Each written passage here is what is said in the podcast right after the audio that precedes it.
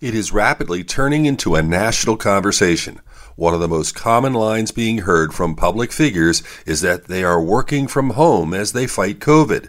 Staying home is clearly the right thing to do, but is working from home a good idea when battling COVID or other illnesses? Certainly it sounds great to say it, but there are several key concerns. The first is our immune response. Fluids, rest, and stress reduction are vital for our immune system. In addition, just how effective will a person be when it comes to decision making when battling a serious illness?